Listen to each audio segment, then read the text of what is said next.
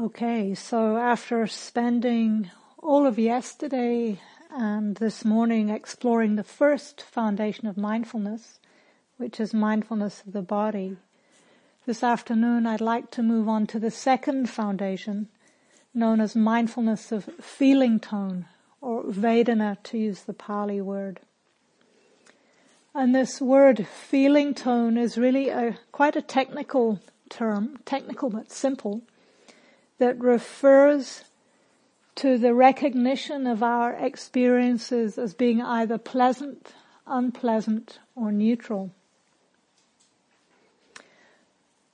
The Buddha was really a master of deconstructing our experiences so that we can understand all the ways that we tend to get caught up in them. So last night in the Dharma talk I talked about how we often live our lives as if we're in a movie. We're the star of our own movie show and we create all kinds of intense dramas. And then we inhabit those dramas as if they were real. But the Buddha's teachings really help us to see through that tendency.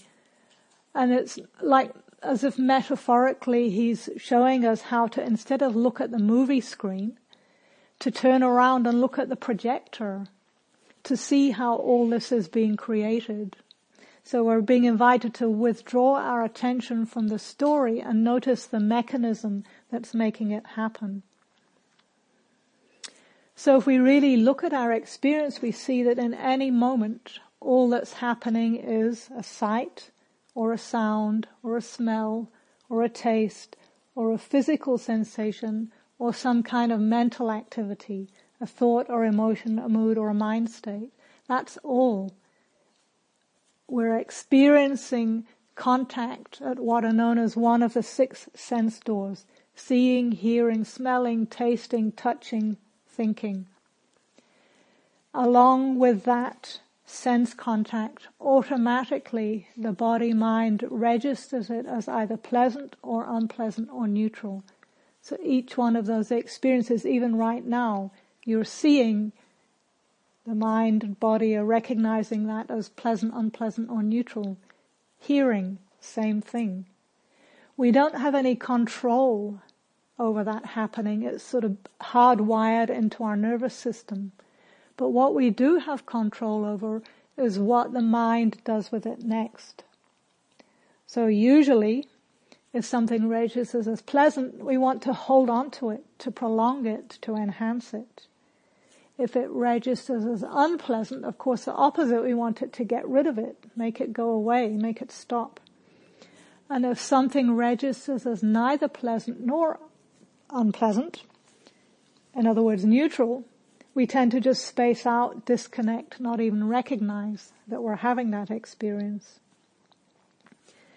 So just as with the first foundation, the, the instructions here are the same. To simply know whether the experience is pleasant, unpleasant, or neutral, that's it. So the actual text says, and how practitioners does one in regard to feeling tone abide contemplating feeling tone? Here, when feeling a pleasant feeling tone, one knows I feel a pleasant feeling tone. When feeling an unpleasant feeling tone, one knows I feel an unpleasant feeling tone. When feeling a neutral feeling tone, one knows I feel a neutral feeling tone.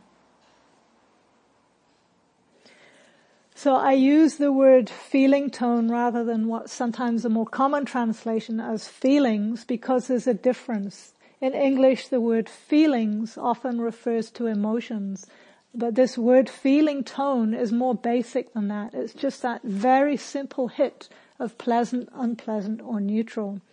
And it's really the first link often in a whole chain reaction of responses.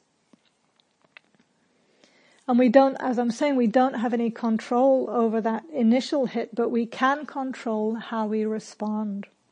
So this feeling tone is really the building block of all of our reactivity. So as I said, when something is pleasant, we go after it. We try to prolong it. And the more we keep doing that, the more we strengthen those pathways in the brain towards greed, towards sense desire, to the hindrance of sense desire. Similarly, the more we're not aware of our responses to unpleasant feeling tone, when we just get lost in aversion, we're strengthening the hindrance of ill will. And then if we're not aware of our spacing out in relation to neutral feeling tone, we're strengthening the hindrances of ignorance, delusion, uh, those kind of things. And there's a aphorism from neuroscience that uh, neurons that fire together wire together. So we're literally shaping our brains when we're unconscious of these default reactions. And the good news is that when we can bring mindfulness to them, we can create new neural pathways in a more skillful direction. So over time, the challenge is that the more we don't see these, the more that we let them become the default settings of our mind and over time they become the inclination of our personality. So some of you may be familiar with uh, later in the Buddhist teachings they developed a classification of personality types based on what are known as these three root energies of greed, hatred and delusion. And so the mind that falls into sen- sensual desire all the time, strengthening the capacity of greed, that becomes the default setting of the mind. Likewise for hatred, likewise for delusion. And very broadly speaking, most of us have a tendency to be more predominant in one of those three than the other. And so this is not to provide you with something else to identify with. Oh yes, I'm a greed type, or I'm a aversive type, I'm a deluded type. But it can be useful information to know, yeah, I do have that inbuilt tendency so I can learn how to apply the opposites, the antidotes. So I've shared with some of you before one way that you can work out what personality type you might be according to that system is to notice what was your response when you first heard that system. So for some people a very common response is, wow, that's interesting. Three personality types. I need to know more about that. Is there a book I can read or is there a Dharma talk? Like, how can I find out more whether I'm a greed or a hatred or a delusion type? That's fascinating. For other people, a common response is, you're kidding, three? That's pathetic. Like, human beings are far more sophisticated and complicated than that. What a stupid basic system. I'm not even going to bother with it. And for other people, very common response is, wow, huh, that's interesting.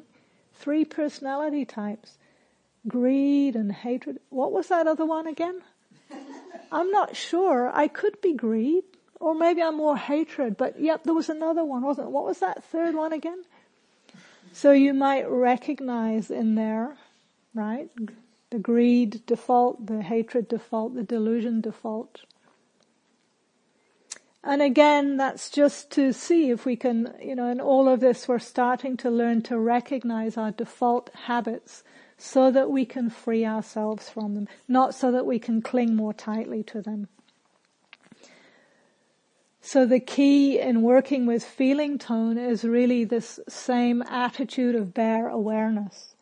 To train in and to practice with just knowing the feeling tone as it is and not compounding it into a reaction. So that's what we're going to be doing in this uh, next session. We're going to be exploring feeling tone in relation to the six sense doors. So seeing, hearing, smelling, tasting, touching, mental activity. And I'm going to invite us to do it in pairs again if you would like, just because I think it can make it more alive and also help us stay awake. And then this will be the last dyad practice we'll do. After this, we'll be moving more fully into silence. So if you would like to do it with a partner, I invite you again to find someone to work with. If you'd rather do it alone, then again, just keep your eyes downcast and we'll take a few moments just to get yourself set up.